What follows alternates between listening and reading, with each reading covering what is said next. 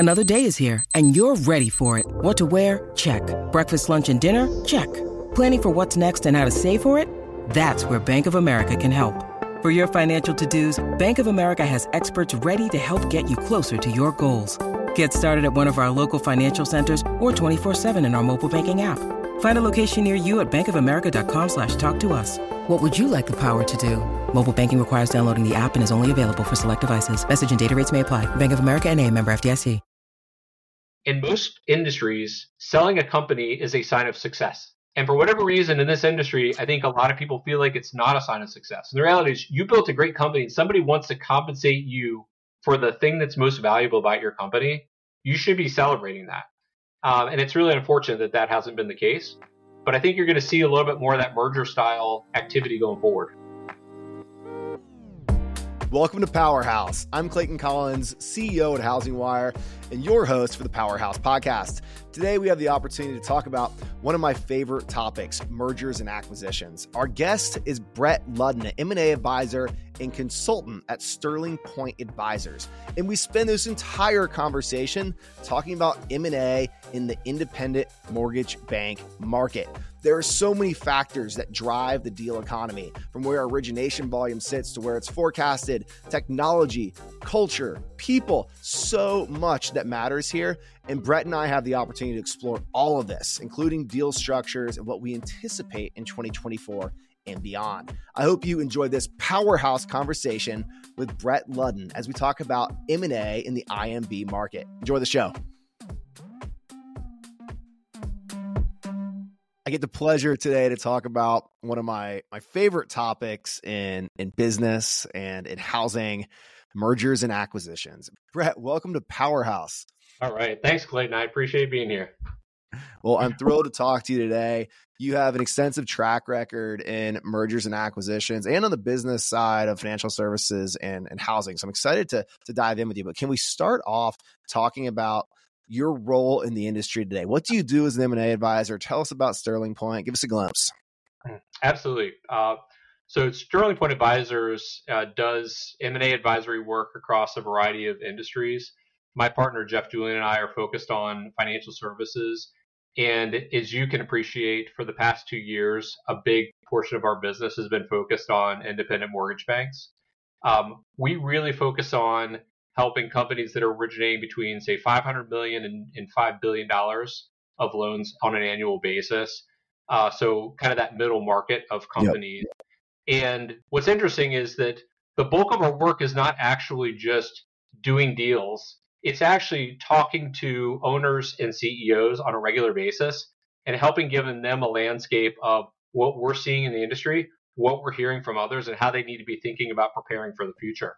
So we have a really good background, not just on how to get deals done, but also to set expectations for what mortgage lenders should expect in the upcoming months or years.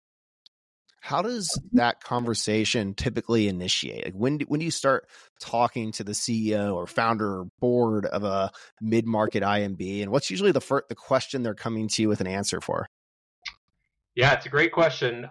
We do a variety of outreach. We're a preferred advisor on the Lenders One network. So Lenders One members will regularly reach out just because they want to seek advice. They've seen articles we've done. I've got a lot of relationships on LinkedIn. And when I'm sharing information on LinkedIn, people will say, hey, do you have 5 minutes? And when they get together, the number one thing they want to know is, like, what is our outlook for what's going on? Is it as painful for everybody else as it feels for them? So we do spend a lot of time trying to help manage expectations that you may or may not be better than your average peer. But the reality is that it's been a really tough environment for just about everybody. So I was an M&A banker in a past life before becoming a media executive and acquiring and running HousingWire. The bankers that I know from my Wall Street days are not sharing information and building strong relationships on LinkedIn. What do you share on social, and why? I mean, I'll just say it. You're a different flavor than a lot of M&A advisors out there. So tell me about your approach and why. Yeah, I would say we're not bankers. Jeff and I are both business people. I started a mortgage company back in the early 2000s. I've worked for big banks as an analyst. Jeff is an analyst as well. Jeff was involved in a lot more deal making, but we don't come from traditional investment banks. And our perspective here is that our job is not to just try to maximize revenue and get deals closed. It's to be helpful to the industry. And we believe that by being helpful to the industry, then we will ultimately be able to find opportunities to do deals that pay the bill. So I think there is a different mentality that both of us bring. And a lot of it comes from the fact that we're analysts at heart. We love looking at data. Jeff loves looking back at past economic environments to try to understand what does the future hold. So for the past 2 years, we've been trying to tell people since the beginning of 2022, get ready for an extended period of pain. And if lenders had watched some of the webinars we did in early 2022 and decided to exit then, they would have gotten really good compensation. They would have been able to avoid a lot of the losses that they've incurred over the past 2 years. I mean, hindsight's clear. What is it? What's the saying? Hindsight's 20/20. But a lot of people didn't exit, and they were a little more optimistic or less pessimistic about how challenging the market could become in the second half of 22 and 23. But I say that, and then again, there's plenty of experienced operators out there who have been through multiple cycles, and they're just comfortable with like the pain cycles. But I know you can't go back to those people that you were talking to in 2022 and say, I told you so. So what does that 2023 and 2024 conversation look like? Because we know that the M&A market was not as hot in 22 as it should have been, if on the sell side, not the buy side. And 2023 is also a little quieter than I think a lot of us expected. Yeah, so I think there are a couple elements to this.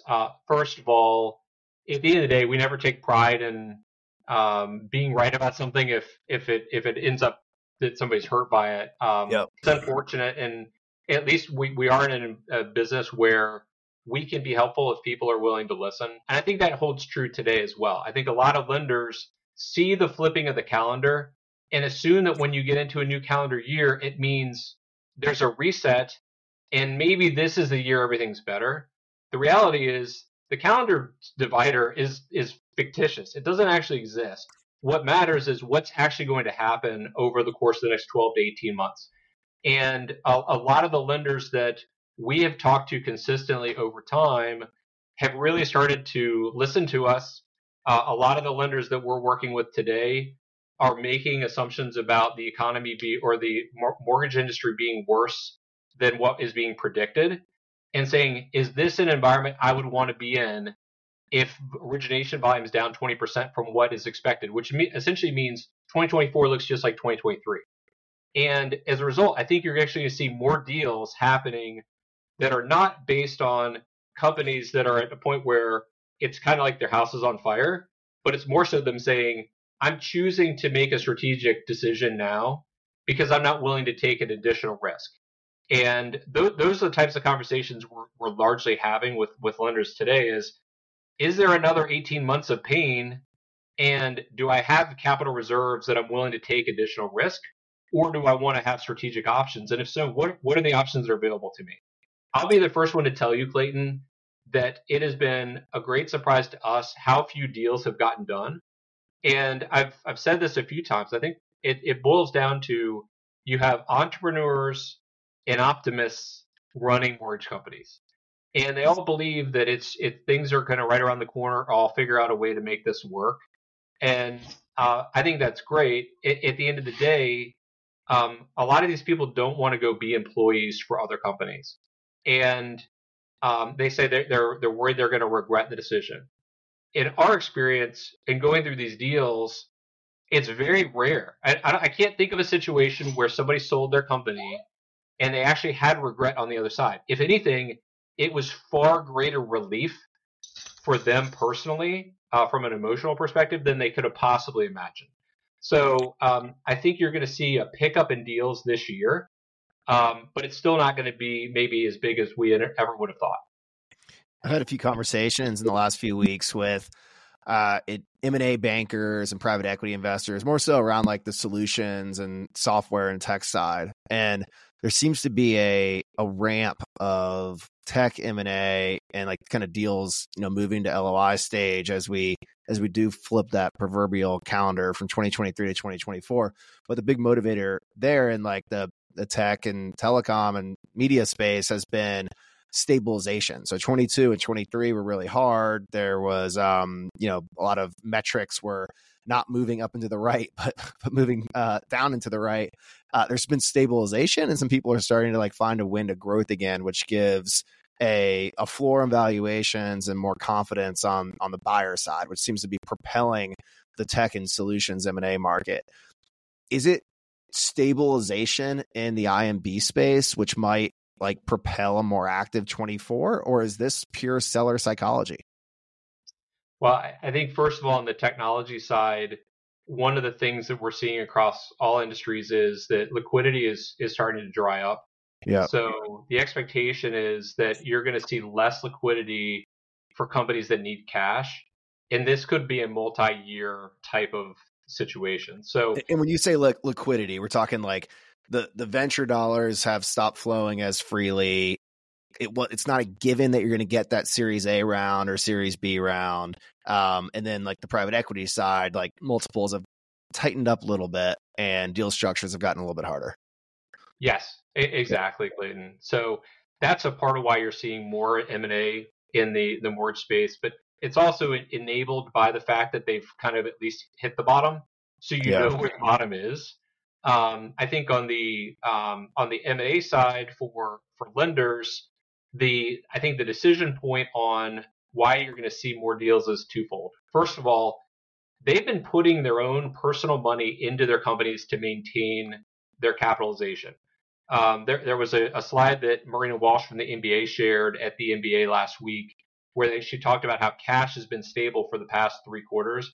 It's my belief that the cash is stable because lenders are taking it out of their own personal checking accounts to put it into their company to meet required liquidity numbers. To meet their warehouse and like their correspondent requirements, right? Exactly. Net worth requirements, okay. So they're getting to the point where there's only but so much money you can take out of your own personal bank. And if you're talking about now another maybe year or a year and a half of doing more of it, they're just like, hey, I'm tapped out. So that's number one. The second one is that we're seeing a lot more unique approaches to deals. So I think you're going to see more true merger type conversations as we go forward, as opposed to straight up asset deals, which has been 90% of this industry. It is more complex. It takes longer to do. But at the end of the day, you have entrepreneurs that want to remain entrepreneurial and they want to keep skin in the game. And a true merger is a way to do that. So in the asset deal, cash is actually coming out the door. There's liquidity for the operator. And there's often a scenario where the operator steps aside and, goes to the beach or moves on to the next venture. In a merger, you're achieving a similar desire for the business and that you're finding more scale, combining resources, but there's not as much liquidity, if any at all, and the operators are typically staying involved. Yeah, the operators tend to stay involved in asset deals because they're a linchpin to their sales team staying with the company. So it's rare that you see, unless it's an owner that was not running the business, you typically see that person stay involved with the business. You're absolutely right. In a merger, you're not taking chips off the table. You're really doubling down. But what it allows you to do is that you still maintain a level of control in what that company is going to do in the future. And also you have maybe the ability for a little bit of independence in operating models. One of the big concerns from some of the companies that I talk to is this idea that I'm not sure that my team will be able to assimilate, even with its own DBA, to the culture of this company that's interested in acquiring me. If you do a merger, you have the ability to create a little bit more independence on how the teams function when you pull those two companies together. But you still get a lot of the synergies from back office savings that allows for that merger to be successful. Correct me if I'm wrong. As we talk about like mergers or asset deals where chips are coming off the table, we're often talking about businesses that are performing and like probably toward the larger end of that mid-market range. There's also been a lot of talk of the The Walkover and kind of some of these like more, not as successful outcomes for the seller. Are you seeing that as well? And tell me if I'm interpreting the market the right way. Well, first of all, a merger of two struggling companies is not our recommended path to success. Yeah. If you were struggling as a company, you should be talking to somebody about all strategic options. You should be talking to us about everything. And we're open to finding the best alternative. But if you're two struggling companies and you're going to try to come together as a strong company, I would advise you to be really thoughtful about whether or not that's going to work. So one of my favorite investors says, don't have a baby to save a marriage. And that's the two struggling companies coming together. Exactly. So we've been involved in conversations. And in most cases, cooler heads prevail when they realize you dig into the financials and you look at it and you're like, you're not going to come out strong. Maybe you'll come out with a chance to survive. But again, it's predicated on what's the environment going to be over the next 12 months. If the environment's going to be worse than forecasted, you're going to end up in a similar type of situation. So when you talk about walkovers, I assume you're talking about like somebody just raises their hands like, hey, I'm shutting down. What's going to happen? Yep. Where do the originators go? Yeah. I mean, at the end of the day, this industry pretty well. You know how many phone calls are occurring when somebody announces that they're shutting down. We don't need to get into details of companies, but I've seen some reporting recently of decisions that were made by one of the larger lenders. The reality is you need to have a plan before you announce. And one of the things that I always tell my clients, the owner or the CEO, is that as much as you want to be transparent with your people, it's not in anybody's interest to start talking about the fact that you're thinking about doing a deal, because uncertainty is a far more powerful negative driver of people leaving than the challenges that the industry is facing. So if you create uncertainty for people, they will choose to walk.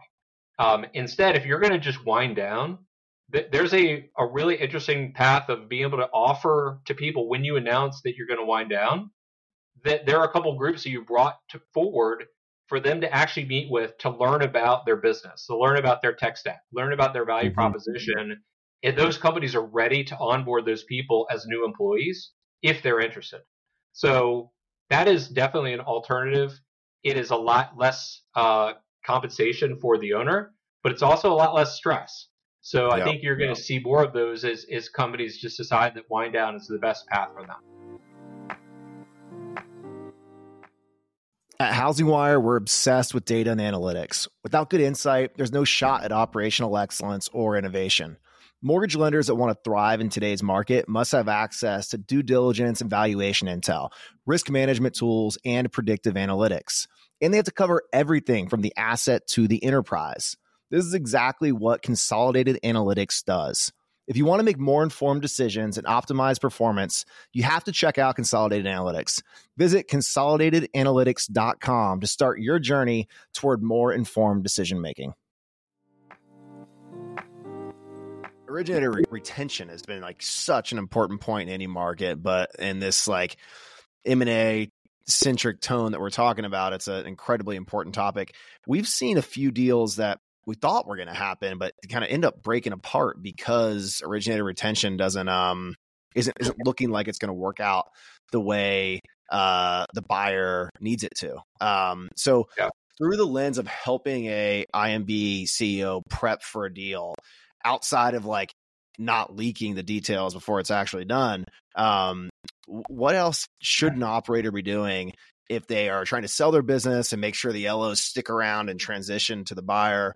Or from the buyer lens of ensuring that you actually get what you acquired in terms of the originators who drive volume? Yeah, I'll give you an example on both sides, both what the seller can do and what the buyer can do. For the seller side, identifying key people is so critical. And in almost every deal, I think every deal we've done, there's some pool of retention money for those key people, even if there's not money for the owner upfront in a transaction, because at the end of the day, the sales team is critical to the success of that transaction. But key people are not necessarily just your rainmakers. Key people can be an underwriter that is tremendous at what they do, and everybody loves working with them, even that person's a stickler. It could be a technology person that anytime there's been a technology issue, this technology person always found the solution when nobody else could. So figure out the key people and make sure they're a part of that deal, because that's one of the things you can sell to your team when you announce it. Yeah. From a buyer's perspective, and they have to work in hand with their seller, they really have to understand what's the value proposition they're bringing. What is it that's better about going to the buyer than what they had before? It could be a better execution. It could be a better sales tools. It could be that it's just more stable and the company has tons of cash and more certainty that they're going to be around. But lay out your value proposition. And when you're ready to announce it, have a plan, a solid communications plan for how you're going to get that information to everyone.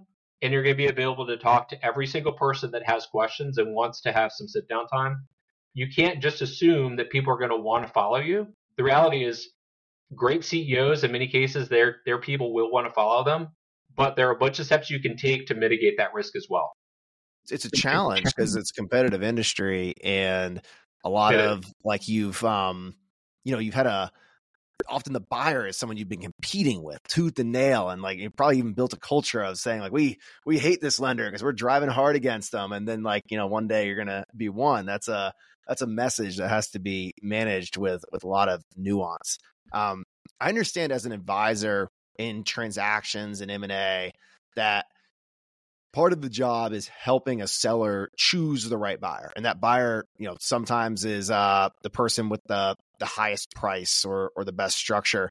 But in mortgage lending, we have some massive players who have never done a deal. Like, they've been built organically. And we have other players who've been really acquisitive and participated in lots of transactions. How do you think about deal experience in terms of probability of close, and as you're talking to a seller today? For starters, the bulk of our work is we represent the buyer, so we're doing the buy side support. I didn't realize that. I guess I should have asked that up front, like how the split between and buy and sell. So keep going. We tend to represent the buyer, and it's for reasons that you've already laid out, which is that a seller in many cases doesn't want to create a pitch deck and send it around to 50 companies. Like, that's the last thing they want to do. I've had situations where we put together the pitch deck, gave them the list of companies we were going to go to, and they crossed out every name on the list. They're like, yeah, you can't send it to anybody. And it's like, well, who are you going to sell to if we can't even talk to it? That's the paranoia associated with what could happen in recruiting. But we do have sell side representation. And so we're working on, we really play a major role of that matchmaker in figuring out, like, who do we think is going to have the right culture? In many cases, you don't want a massive amount or really any overlap in key areas where they have big sales teams because of the concerns that you raised a few minutes ago. Yeah. You hope that you just get unique geographies. That helps mitigate some of that risk. But you'd be amazed how important the first conversation between the two CEOs is of determining whether or not they think they're going to want to work together and liking each other. But culture goes so much further than that. It is, how do our operations function with our technology? How do we address issues that come up with a loan that's got some problems? Are we going to approve this loan? There are questions and differences, and as you can appreciate, LO comp. Is a major one. You got to make sure you're consistent. So all of those things ultimately have to get worked through in order to figure out who's the best match. And I'll tell you that, unlike a lot of industries that Jeff and I have been involved in prior to really focusing on this smaller middle market independent mortgage industry, a lot more deals fall apart because there isn't an ideal fit. And to some extent, it may be that they're just doing a better job of identifying and avoiding deals than big companies that just do the deals and then realize these things after the fact. Go a little deeper on LO comp. I'm sure that's a topic that gets CEOs heated passionate in those introductory meetings. And there's a lot of different philosophies and a lot of different viewpoints about how compensation models are impacting margin and efficiency and where the power sits. Like, a little deeper on how you think about compensation and building alignment in a transaction. Well, I mean, step one is just being really explicit about what comp structures are in a very, very early conversation. It's not the first conversation, but it's one of the first conversations. And at the end of the day, for the most part, the seller has to be able to get comfortable with the structure that the buyer has. That's kind of the bottom line. It's rare that the buyer is going to be able to materially change their structure to accommodate something that is out of line with what they do today. In those cases, we tend to part ways pretty quickly. It's every once in a while that you have nuances that you can get the seller to say, yeah, I think I can work with my team. But every change you ask a salesperson to do, change system, change the company name, change your LO comp, sign these new employment agreements. Every one of those is kind of an extra paper cut. And the more paper cuts you have, the more risks you have that they're going to at least look at other opportunities. So you want to minimize those changes as much as you can. Yeah, that's fascinating. We call that the knife fight, all the little cuts that like ultimately bleed you out. So yeah, that's that minimization of change. I think is a very important topic, not just in M&A, but leadership and operations. Period. So we started the conversation talking about some of the market dynamics that you and Sterling Point anticipated in 2022, how that's played out over the last 18 months. Give us a deeper lens into kind of how you're thinking about the mortgage market in 2024 and beyond. Like, are you carrying the same level of pessimism that you carried in 2022? And how does that flow into decision making? So no, we do not carry the same level of pessimism, which is good. We think that you're going to see a bottoming out of margins here at the beginning of this year, and margins are going to start to, and slowly, but steadily continue to improve over the course of the next couple of years. So the longer people wait, the more margin they're going to see. We don't try to independently forecast production. We follow MBA when it comes to production forecasts. But MBA's assuming that they're going to see a growth in production over time. So when you look at that from a profitability perspective, we think that 2024 is going to be another year where it's going to be tough for most lenders to be profitable without some strategic actions. But we think once you get past 2024, things are going to be looking pretty good. I think that a lot of groups have realized that they have to be more strategic thinking in what they do on a going forward basis permanently. So you're going to see more and more deals, not just because somebody's struggling, but because they realize they have to compete.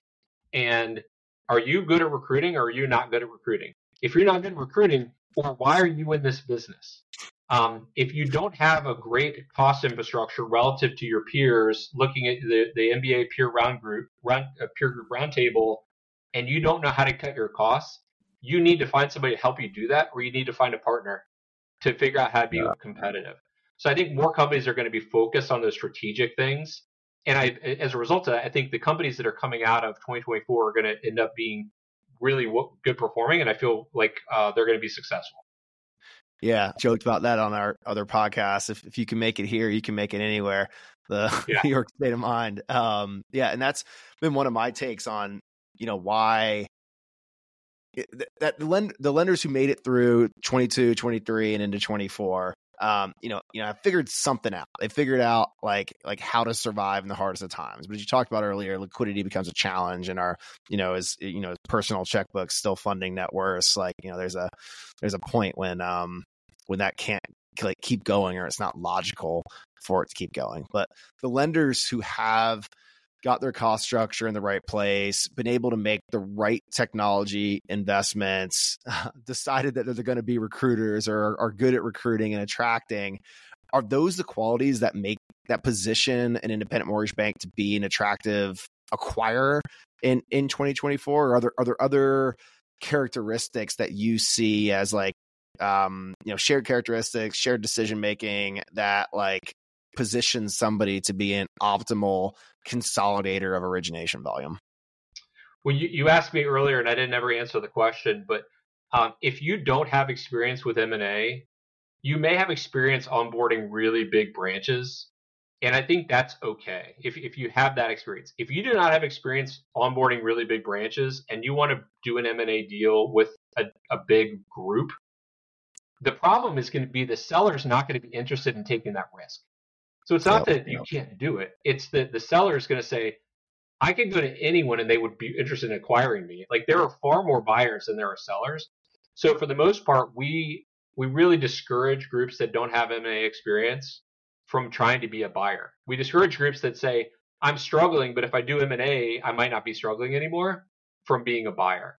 So I think that's the first thing. The tech stack definitely matters.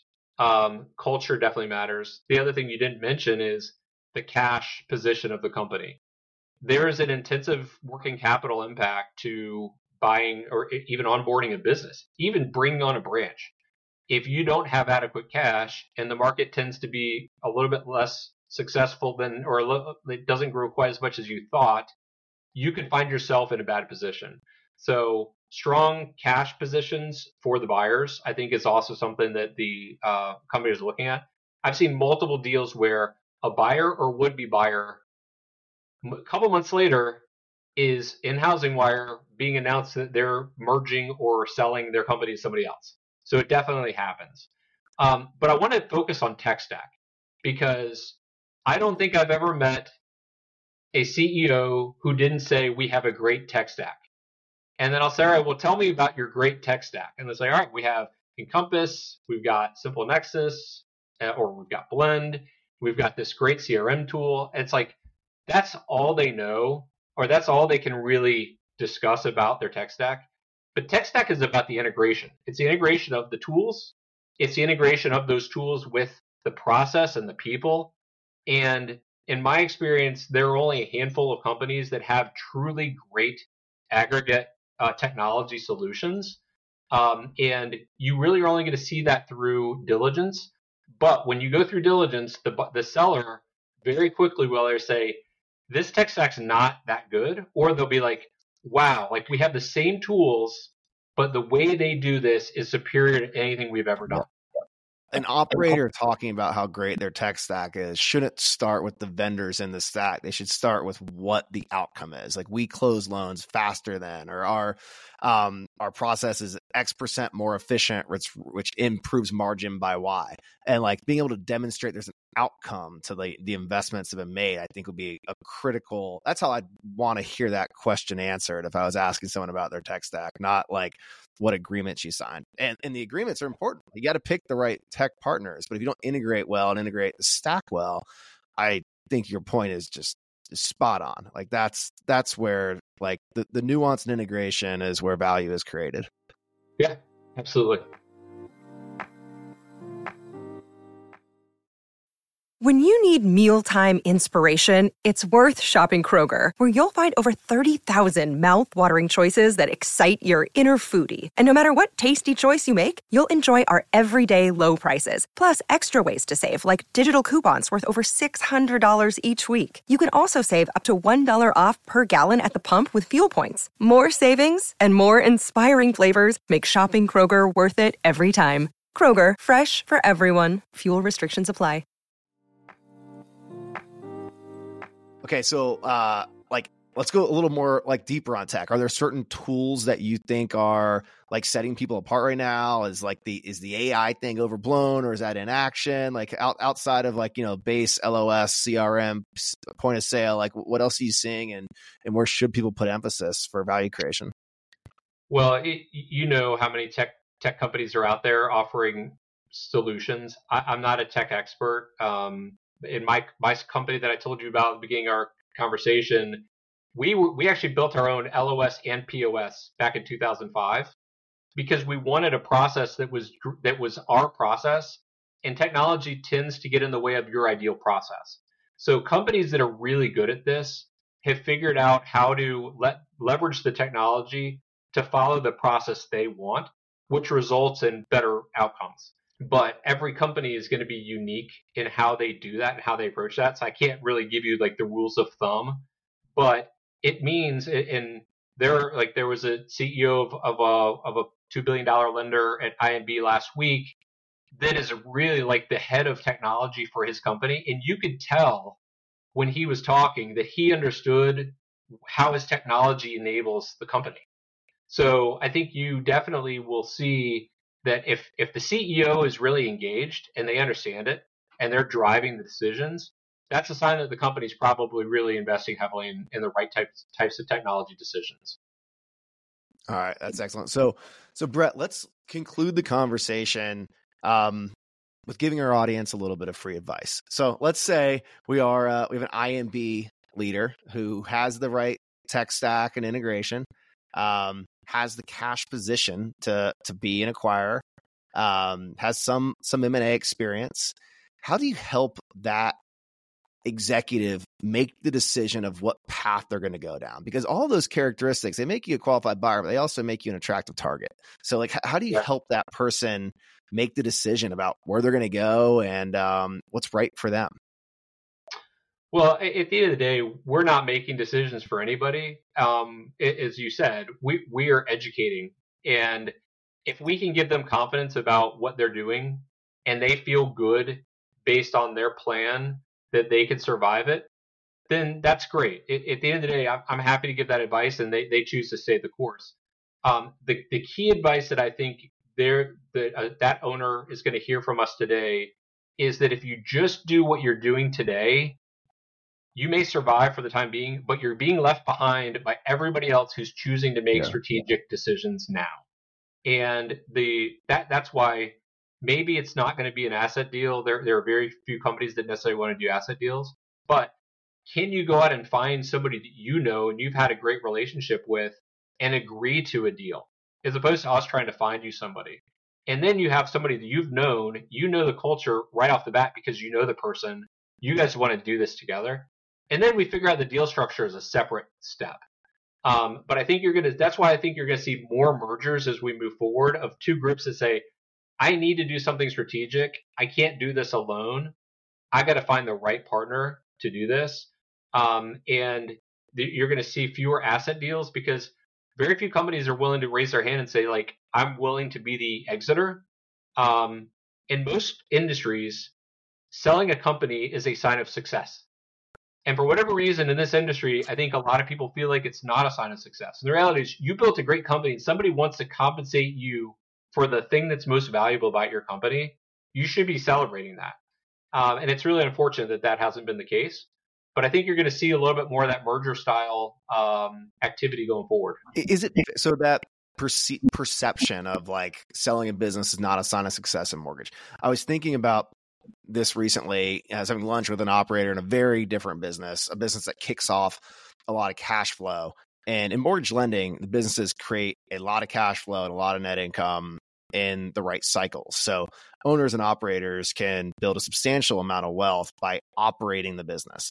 Compare that to the industries where an exit is considered a sign of success. So like, let's talk about, software and software as a service and technology businesses that unless you hold for decades, a lot of the free cash flow gets sucked back into development and growth. And an exit is really the first opportunity an operator has at building significant financial wealth.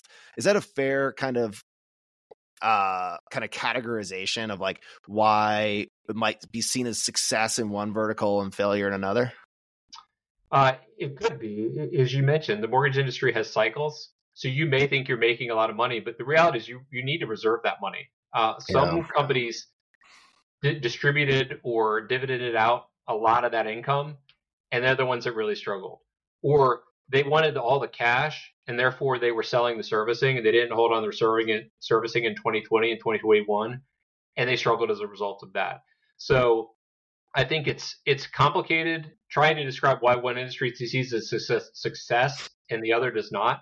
I think also boils down to the fact that many of these companies were created as a one-woman brokerage, and then they became a 10-person brokerage, and then become a 20-person lender, and then they became a two-ticketed 100-person company. So they grew organically from a place that was never like, hey, I'm going to go build this big company. A lot of the other companies you talk about, like tech companies, are like, I want to build this and sell this as a unicorn. Like they know what their outcome is. In the mortgage industry, hey, like I never really contemplated trying to build something to sell it. So I think they just never contemplated that from the beginning. And that's a part of why you see a big differentiation. Yeah. Yeah. Different psychology, different history. Yeah. Really interesting. Well, Brett, I can't thank you enough for sharing your expertise today. Love talking about M&A in the housing industry, M&A period. I know I've already tried to close this conversation out once, but I keep coming back with more questions. But I am pumped to stay in touch with you and hope that we can continue bringing this type of knowledge to the audience, especially as the market evolves. And I think we never really know what the rest of 24 and 25 is going to bring until we kind of see what the 10-year and interest rates do. The 10-year and the spread. And I obviously would be happy to continue to educate all the lenders out there. We feel like that's our number one job, not doing deals. The deals are the outcome of education. So would love to help however we can. Thank you, Brett.